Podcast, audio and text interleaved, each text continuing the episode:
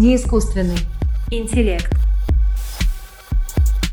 Здравствуйте, меня зовут Антон Кузнецов, и это не искусственный интеллект. Подписывайтесь на наш подкаст на площадках Яндекс Музыка, Apple Podcast и на YouTube. А также не забывайте про наш телеграм-канал Мэри Искусственный интеллект.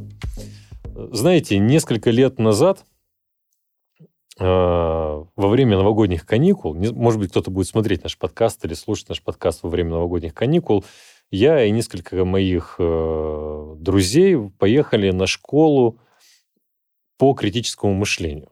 Вот так. И на этой школе мы провели, мне кажется, 6 часов. После чего у меня сильно, я чувств, стал чувствовать какое-то воспламенение где-то внизу, и эту школу немедленно покинул.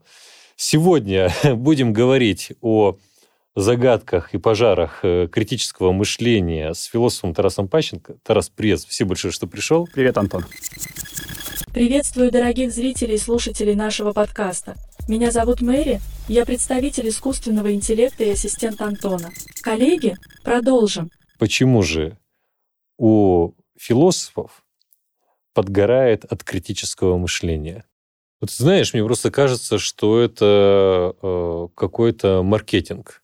Я, я когда учился на философском факультете, у нас была логика, у нас была логика и практика аргументации, у нас была риторика. Ничего из этого критическим мышлением не называют. Не, не называли, не называли, точнее, вот так вот я правильно, корректнее скажу. Не знаю, опять же, как обстоит дело за рубежом, но кажется, что внутри э, нашей страны, когда появился что-то вот лейбл критического мышления, это был, очевидно, какой-то маркетинговый ход, и э, в каком-то смысле опошливание изначальной какой-то идеи серьезного отношения к логике, к аргументации, и все это превратилось вот 10 рецептов вот так, и у вас будет отличный пресс и хорошее суждение. Ну, хочу сказать, что бывает очень по-разному. А, я сейчас критическим мышлением занимаюсь э, с точки зрения образования, угу. и в целом э, есть публикации, которые описывают, э, вот, исследуют феномен критического мышления в разных традициях теоретических. Ну, то есть философское критическое мышление или критическое мышление с точки зрения философии, или критическое мышление с точки зрения психологии. Это, в общем, не всегда одно и то же. Или критическое мышление с точки зрения образования ну, вот, там, говоря про философское критическое мышление, тут вот часто ссылаются там, на Кант с его критиками, угу. может быть, э, какие-то еще более поздние работы. Психологически, когда мы говорим э, про критическое мышление, тут часто возникает вопрос, какие психологические механизмы стоят за тем, что мы там э, верим в конспирологию или не можем отличить фейки от нефейков. То есть вот, психологически, да, вот как устроено наше восприятие информации, что оно заставляет нас иметь ну, такие вот как бы неправильные убеждения в некотором смысле. Вот. А с точки зрения образования, если посмотреть на критическое мышление, то критическое мышление – это такой образовательный результат некоторый. И в этом смысле э, критическое мышление с точки зрения образования – это такая нормативная модель. Что это значит? Ну, это значит, что когда мы спрашиваем, вот э, как э, там, типа, нужно мыслить, да, на этот вопрос говорят, нужно мыслить критически. И за этой формулировкой обычно скрываются э, какие-то чуть более конкретные э, проявления того, что это значит. Да, например, если э, взять, э, ну, сейчас э, сложно сходу прямо э, там сослаться на какую-то конкретную рамку, но, допустим, вот один из э, таких известных э, писателей, писателей, ученых, которые пишут про критическое мышление, Роберт Эннис, а, его именем назван известный тест Эниса Виера. Возможно, ты про него слышал, там, где э, в форме ответа на письмо надо продемонстрировать свои навыки критического mm. мышления. Не слышал. Вот. Ну, ничего страшного, все. Теперь стыд, посмотришь. Стыд и позор. Да, ничего страшного. А, значит, э, он говорит о том, что критическое мышление состоит из трех э, больших как бы компонентов. Это определенные знания, определенные навыки и определенные установки ну, для того, чтобы быть критически мыслящим, надо ну, вот, что-то знать, да, что нужно знать. Надо знать, например, какие критерии надежности источников, вот, которым мы можем доверять, по которым мы определяем, собственно, заслуживает источник доверия или нет, источник информации. Надо знать, там, какие бывают когнитивные искажения, как их там, увидеть или заметить. А, надо знать, э, что такое, там, не знаю, логически корректное рассуждение, там, какие есть принципы логики и как вот там делать правильные выводы. А, определенные навыки, навыки, связанные с оценкой информации, с оценкой рассуждений, с созданием рассуждений и аргументов. Вот. И э, третья история – это установки или диспозиции. Ну, то есть для того, чтобы применять э, навыки в нужных ситуациях, надо обладать некоторыми такими качествами личности, можно так это, наверное, назвать, а, в психологическом смысле. А, это скептицизм, а, любознательность, это открытость новому, то есть готовность менять свои убеждения, если они противоречат каким-то фактам. Это рефлексивность, это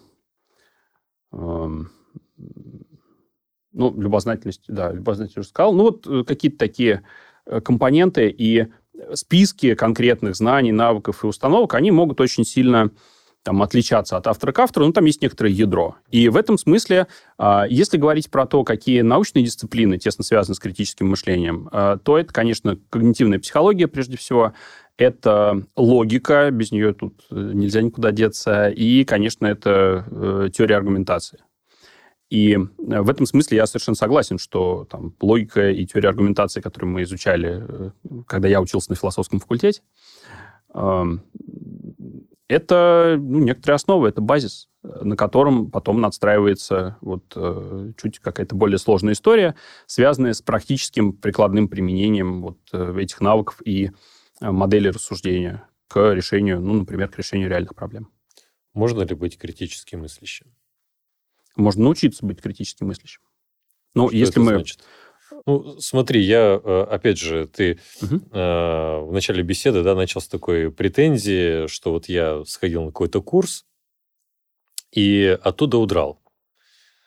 Э, время от времени э, я встречаю в интернетах, в обычной жизни э, людей, которые преисполнились и утвердились в своем познании критического мышления.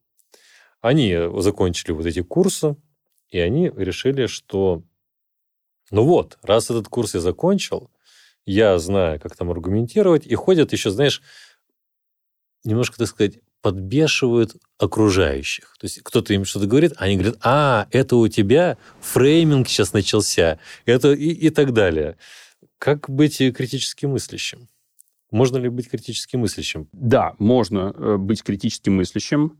А, более того, есть э, некоторые объективные свидетельства э, уровня критического мышления у человека. Это есть градусник специальный? Да, специальный градусник примерно. А, таких градусников, причем, существует несколько. Разработкой этих градусников занимаются специалисты психометрики, угу. которые создают э, стандартизированные инструменты, позволяющие оценивать уровень проявления вот этих компонентов критического мышления. То есть это какие-то задачи, которые решают, которые предлагаются человеку, да? А, там есть очень разные форматы, начиная от каких-то простых э, тестов, где просто надо сделать вывод из силлогизма, дается по ссылке, надо вывод выбрать, вот что из этого вытекает, то есть на логику, да, и иногда говорят, что вот смотрите, это измеряет критическое мышление. А, более сложные инструменты, более интересные, они предполагают не просто вот э, решение логических задач, а, а работу с информацией. Ну, то есть, например, человеку дается какой-то стимульный текст, угу. и у него есть много заданий, связанных с этим текстом. Вот, и эти тесты существуют, они разрабатываются, они опробируются, доказывается их надежность и валидность. Каким образом? Потому что угу. я там прихожу, как на прочий экзамен, допустим, я знаю, вот, сейчас меня как-то аттестуют как критически мыслящего человека. И, значит, все, я критически мыслящий человек. Но это происходит, скажем так, в искусственно заданных обстоятельствах, да, в которых я не испытываю эмоциональное какое-то воздействие, ну, как в случае с обработкой информации, да, вот не, не секрет, что сейчас э, мы живем в очень острое время, очень поляризованное, и редко встречается информация, которая бы не кричала бы о том, из какого лагеря она идет, и не использовала бы такую эмоциональную аргументацию. Вот как мы, э, как убедиться? То есть, э, если, если действительно корреляция, на твой взгляд, между тем, что человек критически там, тест прошел, его аттестовали, а в жизни это есть какие-то данные, чтобы понять? Uh, да, есть. Uh, есть uh, достаточно много исследований, uh-huh. не философских, а скорее таких вот исследований в области образования, которые показывают, например, что те респонденты, которые показывают более высокий уровень критического мышления в таких вот тестах, они лучше справляются с задачами в реальной жизни. Ну, ну что например, они реже попадают в нежелательные ситуации. Вот такая вот интересная. Это в 2012 году э, фамилия э, автора Батлер. Если я не ошибаюсь, ссылочку я потом могу прислать на конкретную mm-hmm. статью. Да, то есть они просто делают такой довольно Э, кликбейтный э, вывод, но, тем не менее, судя по всему, он соответствует э, тем данным, которые они получили. Там большая ну, выборка людей. Давай я угу. спрошу следующий вопрос. Не кажется ли тебе, что люди, у которых есть курс критического мышления, это люди определенной социальной среды просто? Ну, имеется в виду, что э, я ничего не знаю про, естественно, как устроено преподавание критического мышления в США, угу. но потому что я знаю в России, а что не распространено угу. это преподавание, то там, где это есть, это, в общем-то, такие определенные школы, куда попадают, в общем-то, определенные люди и так далее. Ну, значит, просто это может объясниться просто тем, что там, где есть такой курс, там, в общем-то, социально все более-менее окей. Да, и здесь мы подходим к вопросу о том, а, а, как формировать критическое мышление, можно ли его сформировать в результате какой-то такой целенаправленной педагогической интервенции или педагогического воздействия. Потому что в целом я с тобой совершенно согласен э, с тем, что э, люди, которые родились в семье с там, довольно высоким социальным капиталом, ну, кажется, в среднем они могут демонстрировать более высокие уровни ну, мышления, критического мышления и достигать более высоких академических результатов в целом, не потому что а, они учатся в хороших школах, а наоборот, они учатся в хороших школах, потому что они Э, да. родились в хорошей семье. Да. И э, понятно, что если э, у родителей есть возможность там с детства знакомить ребенка с разной информацией, возить его в путешествия, общаться с интересными людьми, то, безусловно, это влияет. И это а, отдельный большой разговор о том, вот, может ли образование помочь там, снижению неравенства, или неравенство в нашем обществе, вот оно сильно ограничивается вот такими врожденными как бы обстоятельствами. Это большой вопрос, большая дискуссия, э, которая сейчас в науках об образовании тоже идет. Вот. И возвращаясь к вопросу о критическом мышлении, вот э, критическое мышление может формироваться не только за счет целенаправленных каких-то образовательных воздействий. Угу. Да, оно может формироваться и другими способами. Вот. Вопрос в том, что если человеку не повезло э, родиться, допустим, там, в профессорской семье, можно ли что-то сделать, э, чтобы его уровень критического мышления был ну, повыше? Э, вот. И ответ на этот вопрос – да, можно. Это очень радует. Кстати, уникальный пример человека с наивысшим уровнем критического мышления – Шерлок Холмс. Именно сомнения в необходимости постоянного наличия в голове некоторых знаний позволяли этому персонажу сохранять рабочий ум его объема. Например, раскрывая сложнейшие и запутанные преступления – он при этом не знал точно, вертится ли Земля вокруг Солнца или наоборот. Ведь я говорю об элементарных вещах, которые знает каждый. Но я-то не каждый, Ватсон, поймите. Человеческий мозг – это пустой чердак. Куда можно набить все, что угодно. Дурак так и делает, тащит туда нужное и ненужное. И, наконец, наступает момент, когда самую необходимую вещь туда уже не запихнешь. Или она запрятана так далеко, что ее не достанешь. Я делаю по-другому. В моем чердаке только необходимые мне инструменты. Их много, но они в идеальном порядке и всегда под рукой. А лишнего хлама мне не нужен. А почему, кстати, крити... Крити... критическое мышление, а не рациональное мышление? Это отдельный очень хороший вопрос. Значит, термин критическое мышление применительно вот к тому, что мы сейчас с тобой обсуждаем, а, использовал а, американский философ и педагог Джон Дьюи. В 1910, кажется, году у него вышла книжка в которой он как раз использовал вот этот термин «критическое мышление». Интересно, что во втором издании этой книжки он отказался от термина «критическое мышление» и стал его называть рефлексивным мышлением. Не знаю, вот рефлексивным. Потому что ему казалось, что главный компонент вот, вот во всей этой структуре, чтобы человек задумывался о том, как он э, рассуждает, как он принимает решения, как он мыслит, рассмотрел mm-hmm. ли он проблему с разных сторон и так далее, и так далее. А, но э, так получилось, я думаю, что довольно случайным образом, э, что именно термин «критическое мышление» закрепился уже вот во второй половине 20 века, когда об этом начали, э, начались разговоры в образовательной сфере. Что предлагал э, Дьюи, вот если вернуться немножко назад – он предлагал очень простую вещь. У нас с коллегами э, статья про это скоро должна выйти, я надеюсь. Он э, предложил э, учить детей в школах тому, как решать э, повседневные или какие-то рабочие проблемы с помощью э, научного метода. Угу. Очень простая история. Идея Дьюи состояла в том, что надо вот научить, как э, надо научить мыслить как ученый обычного человека, который не занимается наукой, а который занимается какими-то своими повседневными вещами, чтобы при принятии решений он опирался не на традицию, не на мнение большинства, ну или не только на традицию, не только на мнение большинства, да, а еще был способен, ну, действительно рассмотреть вопрос, который он решает как-то немножко поглубже, с разных сторон, сгенерировать некоторые решения, посмотреть, будет ли это решение работать, ну и в конечном итоге получить более эффективный э, ага. некоторый процесс. Ну вот это я сейчас пока, что называется, в карман положу, что, что ты сейчас сказал, и мы к этому вернемся. Э, граница критического мышления где проходит? Ну, имеется в виду, что я могу быть настолько критически мыслящим, что не выйду из дома. Ну, почему я не выйду из дома? Потому что я начинаю думать. А вот пол подо мной не провалится ли, когда я э, сделаю шаг вперед? И э, я отвечаю для себя, не знаю, не знаю, потому что э, в прошлом это было так, но я не знаю, почему факты будущего мне это обеспечивают. И, ну, ты понимаешь, да, то есть вы вот где Говорят ли вот специалисты по критическому мышлению, как, э, как определить границу воздержания от критического мышления?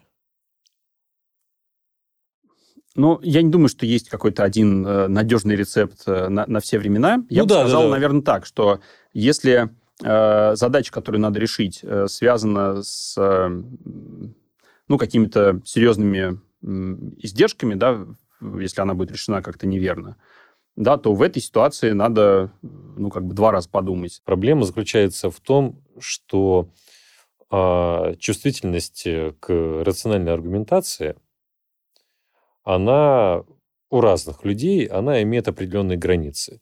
Это может быть связано с эмоциональным состоянием, это может быть связано с мировоззрением, это может быть связано просто с когнитивными ограничениями. Да? То есть я... Э, или, или просто просто-напросто с различием какого-то жизненного опыта. Или с возрастом. Да, или с возрастом и так далее. Ну вот э, действительно ну, яркие примеры это общение, я не знаю, как у тебя было, но вот у меня и у многих моих друзей общение с нашими старшими родственниками по поводу э, прививок и всего остального, вот, оно э, у многих людей продемонстрировало, что здесь чувствительность, вот она не работает. Вот она не работает.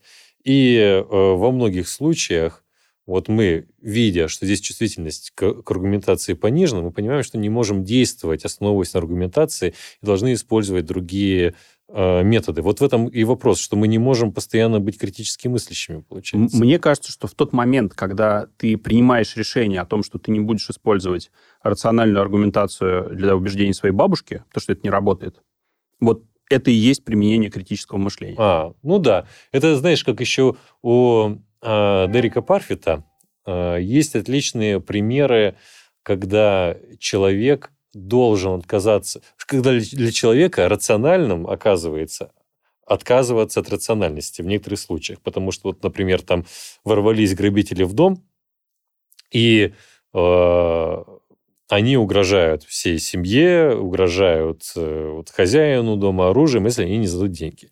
Но человек понимает, что э, если он эти деньги отдаст, их все равно всех убьет.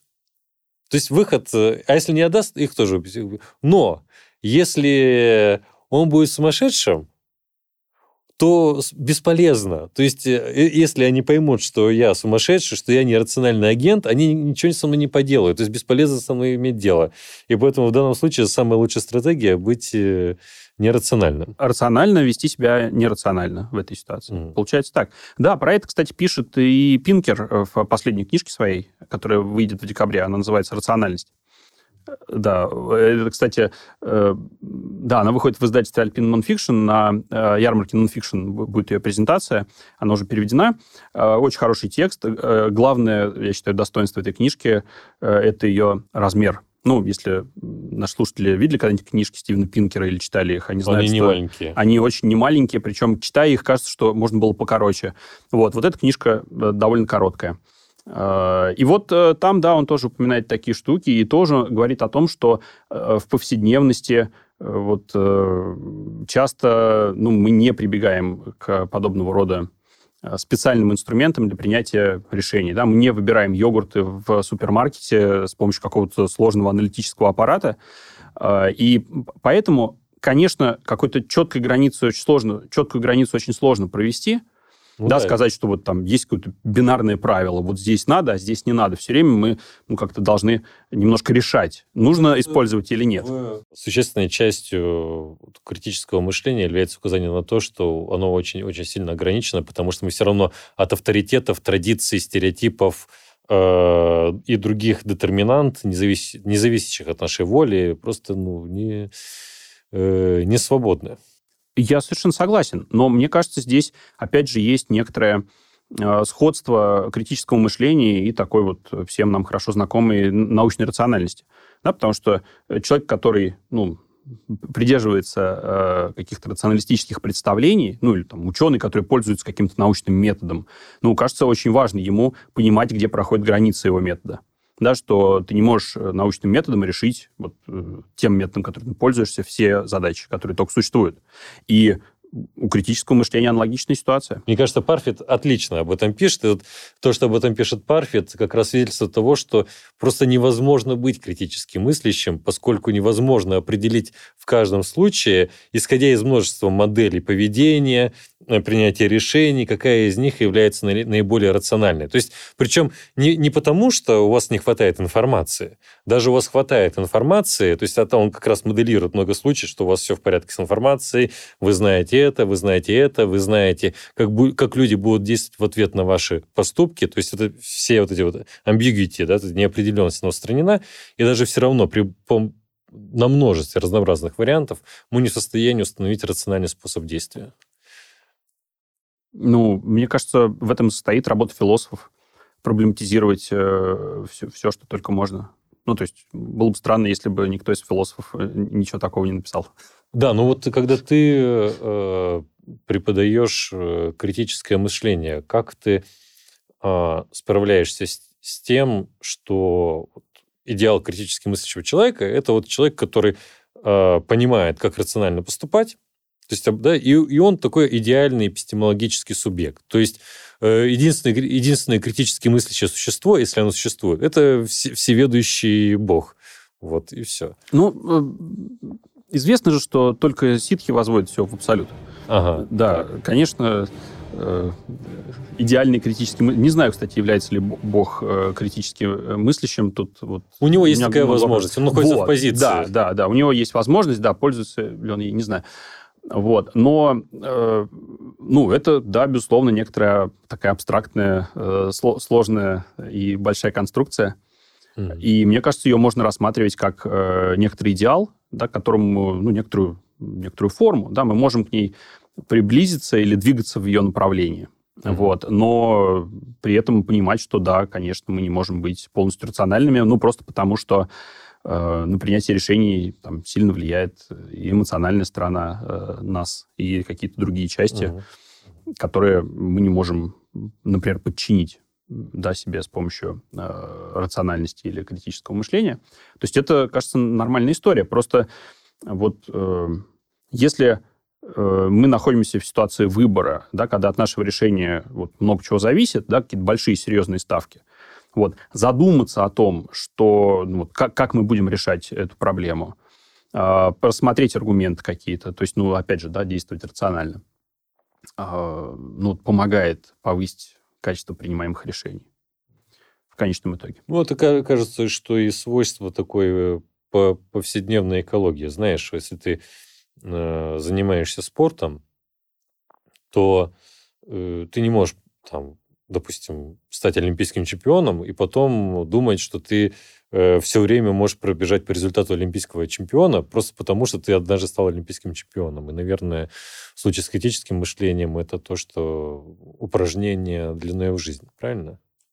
Да, совершенно согласен. И здесь мы э, подходим вот к той теме, которую ты уже затронул, про то, что, значит, можно ли там съездить на школу э, критического мышления и стать критически мыслящим. Вот, про упражнение длиной в жизнь мне очень нравится.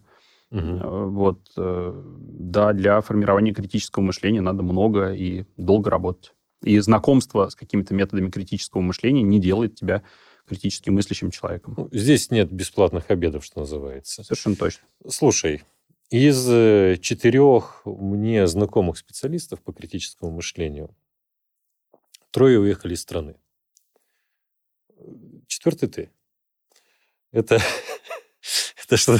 Это говорит о недостатке критического мышления у тебя? Или, э, или наоборот, или об избытке. О, о, о, об избытке. Но, словом, вопрос э, вообще широкий об этике. Смотри, вот я критически мыслящий человек – следуют из, из этого какие-то философские или мировоззренческие импликации. Ну, допустим, я, я критически мыслящий, значит, я должен принимать существование Бога. Или наоборот, я критически мыслящий, значит, я должен отвергать э, существование Бога. Или я критически мыслящий, э, значит, э, помнишь, я говорил, что надо положить в, карман. Сейчас это достану из кармана. А, вот э, ты говорил о гуманистическом таком характере критического мышления, а что а давайте мы научное мышление распространим в массы. А тут я, будучи критически мыслящим человеком, понял, что это неправильно, что распространение критического мышления в массы приведет к большему злу, нежели чем к добру. Вот э, как ты видишь связь критического мышления и этики и каких-то философских предписаний? Вот, например, э, вера в Бога, допустим, или э, распространение критического мышления в массах. Ведь можно сказать, что вот, раз, два, три, классные аргументы, никого не учим критическому мышлению, раз, два, три, давайте все будем православными, потому что это, ну, правильно. Ну, если, опять же, исходить из э, истории всего того, как это в образование э, проникало в начале 20, 20 века и в 21 веке, э, э, почему, вот, почему Джон Дьюи писал о том, что надо учить критическому мышлению? Да, угу. то есть это же некоторое такое пожелание, да, некоторая такая нормативная установка, да, почему надо.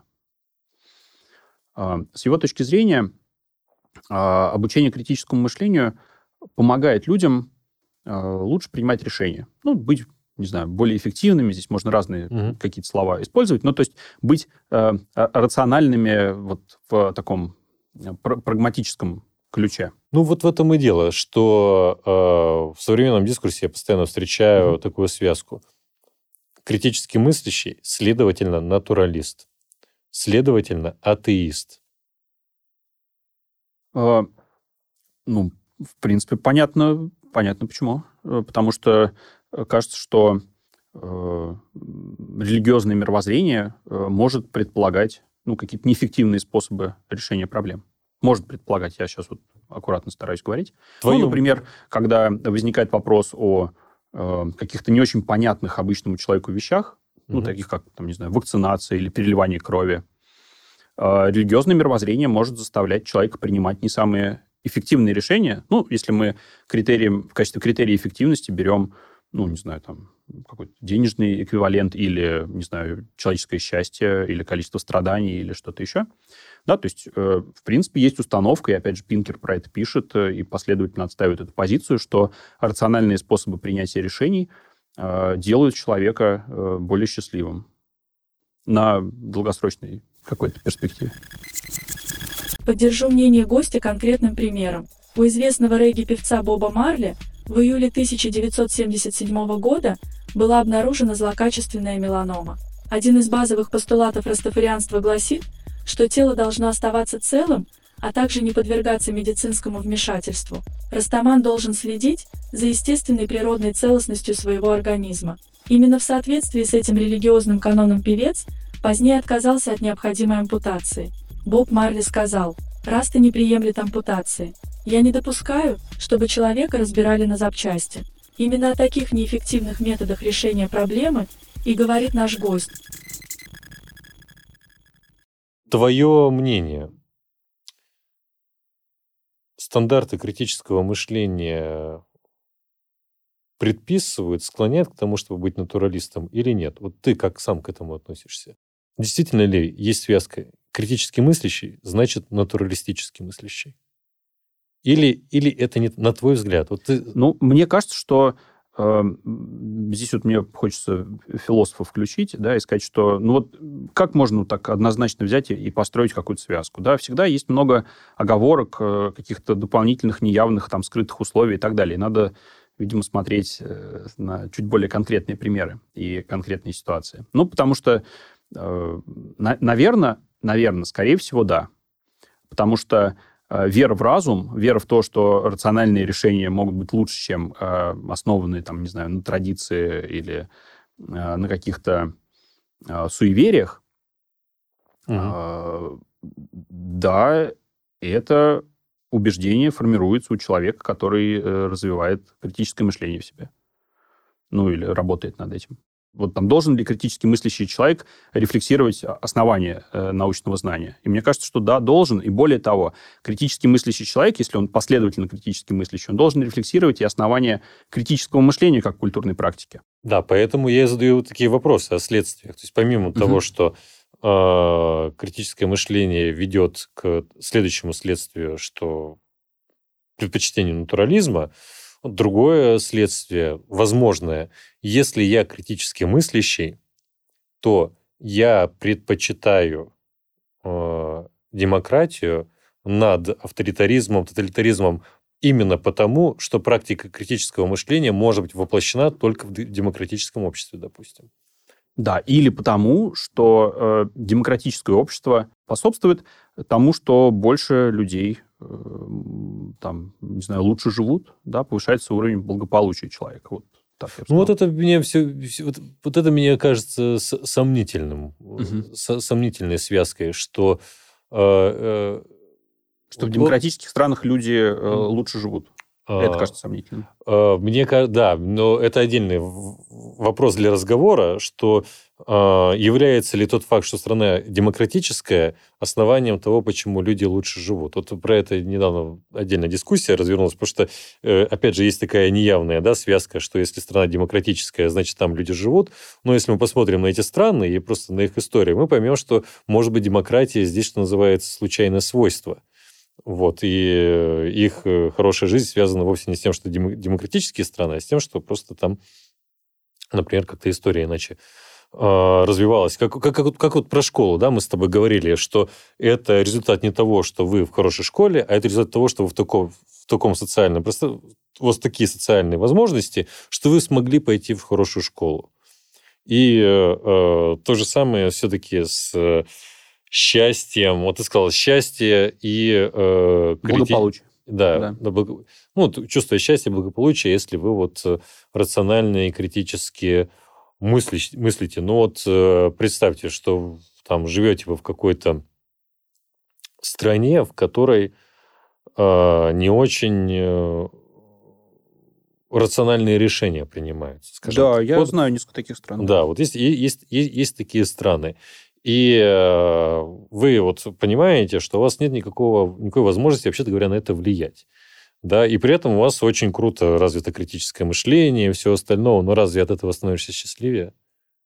А, скорее нет, но э, ну, то есть кажется, ситуации... что это э, акцидентальное, случайное свойство быть счастливым да, и вполне может мыслящим. Быть. Я попробую э, объяснить свою идею о том, почему э, мне кажется, что все-таки есть связь между критически мыслящими э, людьми или там между демократическими обществами и благополучием. Угу. Дело в том, что механизмы принятия решений, которые существуют в демократических обществах, повышают, как, ну, даже, кажется, есть какие-то данные про это, повышают вероятность того, что решения, которые будут приниматься, будут учитывать интересы большего числа людей угу. или групп людей, да, чем если решения принимаются авторитарным образом каким-то. Ну, это вот мы опять здесь возвращаемся к, э, к классической истории о том, что такое э, как это, наилучшее правление. Да, во имя кого, кто правит и, и так да, далее, и, и так далее. И, да. Вот. А э, практики критического мышления, ну, они так или иначе все связаны с какими-то дискуссионными инструментами. Да? Значит, Дебаты, а... аргументация и вот это все обоснование mm-hmm. своей точки зрения. Да? Мы будем делать так, потому что, смотрите, у нас есть аргументы. Мы послушали противоположную сторону, мы поспорили и пришли к какому-то мнению, которое, ну, кажется, может удовлетворить нас всех. Значит, э, авторитарный лидер не может быть критически мыслящим? Не понимаю, почему э, не может э, быть критически ну, мыслящим. Ну, Скажем так, в авторитарном... Потому что это же исключается возможность дискуссии. Конкуренции он, он может быть критически мыслящим, наверное. Здесь мы возвращаемся к вопросу об, об этике, ага. но при этом не выстраивать среду, которая помогает критически мыслить всем остальным, поскольку критически мыслящее большинство, кажется, может немножко угрожать э, власти авторитарного лидера.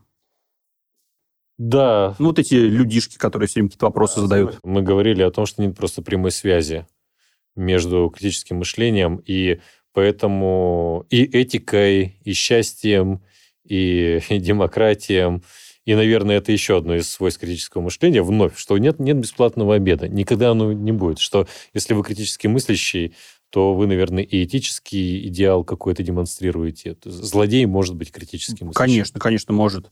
Ну, вот есть же, знаете, в культуре образ такого, значит, сумасшедшего ученого, да, который ради э, добычи новых знаний, э, ну, как-то не сильно обращает внимание на какие-то этические э, обстоятельства. Угу. Ну, вот, э, не знаю, пример, который мне приходит в голову, это э, Рик из э, сериала «Рик и Морти». Да. Да, вот он, у него, ему важно вот что-то новое узнавать, создавать какие-то безумные штуки, но при, то, что при этом он уничтожает там целые вселенные, ну, его как бы не сильно волнует.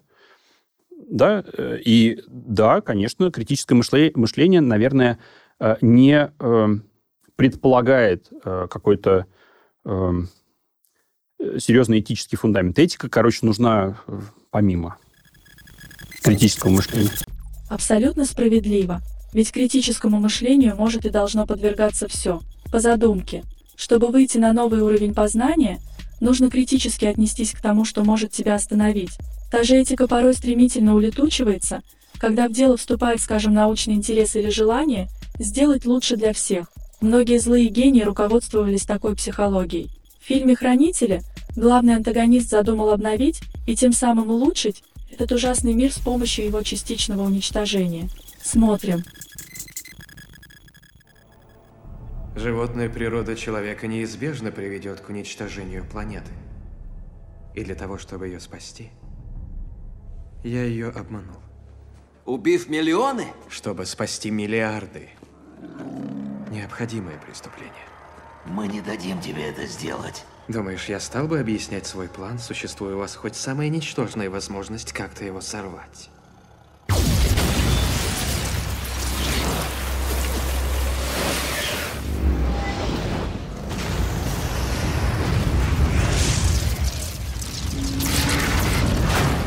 Так, может быть, э, этика здесь стоит во главе. То есть какая-то познавательная доброжелательность, вот ты говорил, открытость. Любознательность. Любознательность, да. То есть э, этические же это свойства-то в итоге, а не, собственно, свойства мышления. Э, да, и применительно к этому, э, в принципе, можно говорить, используя там, аппарат теории эпистемических добродетелей. Угу. Потому что, да, любознательность, открытость новому и как это, вера в разум, да, это свойства, которые можно рассматривать как добродетели, безусловно. Как бы ты э, слушателям нашим и зрителям сказал бы про вот какой-то рецепт критического мышления? То есть не в плане там, а вот такое правило и все, а вот э, как это в себе культивировать? Э, здесь, прежде чем я отвечу, хочется э, вспомнить один такой интересный парадокс, который мы наблюдали. Вот мы в высшей школе экономики с коллегами читали курсы по критическому мышлению, в основе которых было много логики и теории аргументации, все нормально. Мы заметили, что наилучшие результаты, вот, точнее так, мы заметили, что те люди, которые приходят на эти курсы, они демонстрируют более высокий уровень критического мышления, чем, чем те, кто не приходит. И это интересно. Получается, что значит, э, это говорит о том, что для того, чтобы тебе понять, что тебе нужно развивать критическое мышление, у тебя уже должен быть довольно высокий уровень критического мышления. И получается следующая история, что те, кто приходит на, так вот, осознанно, по собственной воле, по собственному желанию на, на занятия по критическому мышлению, вот, они уже демонстрируют довольно высокий уровень критического мышления, а это значит, что какое-то обучение или какие-то простые рецепты для них, скорее всего, не будут работать. Ну, потому что у них уже и так все хорошо. И я уверен, что наши зрители и слушатели именно такие люди. Вот, вот. Да, смотрите, вот если вы слушаете этот подкаст, скорее всего, вряд ли какой-то короткий рецепт вам поможет что-то сделать. И, скорее всего, вы понимаете, что рецепты не помогают. И, скорее всего, вы понимаете, да, что здесь не бывает простых решений. Ну, нельзя вот прочитать какую-то книжку, и, значит, ваш уровень критического мышления драматическим образом изменится. Но э, эта книжка, эта книжка, она может сдвинуть какую-то установку. Да, вы можете начать этим интересоваться, посещать занятия, читать больше книжек, пойти поучиться на философский факультет, и в конечном итоге ваш уровень критического мышления достигнет небес. Вот так. И у тебя есть э, книжка в соавторстве с э, Никитой... Непряхиным. Непряхиным. Обязательно мы дадим ссылку на эту книгу. Как она называется? Скажи, пожалуйста. А, эта книжка называется э, «Критическое мышление. Железная логика на все случаи жизни». Это книжка для подростков, это важно. Мы писали ее для э, людей в возрасте от там, 10 до 15 лет. Да, вот. это, знаешь, я полистал, нормально. Ну, хорошо. Можно можно спасибо, и не подросткам, спасибо, можно взрослым людям. Наоборот, ну, как введение некоторые. На, да, наоборот, это очень э, хорошее чтение и, и развлекательное, и интересное, и с какими-то примерами. Видишь, вот есть такой стереотип. Для взрослых должно быть скучно. Хватит, хватит уже, наконец, хватит. Тарас, спасибо Там большое, что, да. что пришел. Друзья, спасибо за вопрос. Пишите в комментариях э, ваши критические мысли настраивайтесь на хороший лад и э, оставайтесь с нами. До свидания. Передаю слово нашей мэри. Если вы думаете, что вполне критически мыслите, то вы мыслите не критически. Критическое мышление ограничено по разным основаниям. По ограниченности ресурсов, ограниченности способностей познающего субъекта, невозможности для всяких ситуаций дать наиболее рациональный анализ, поскольку для этого требуется разработанное понятие рациональности – тем не менее, критическое мышление может быть понято как этическая установка познающего субъекта. Его наличие отчасти независимо от соответствующих курсов, а определяется постоянным волевым усилием по рефлексии над своими познавательными практиками. Поэтому критически мыслит тот, кто не бросает попыток критически мыслить.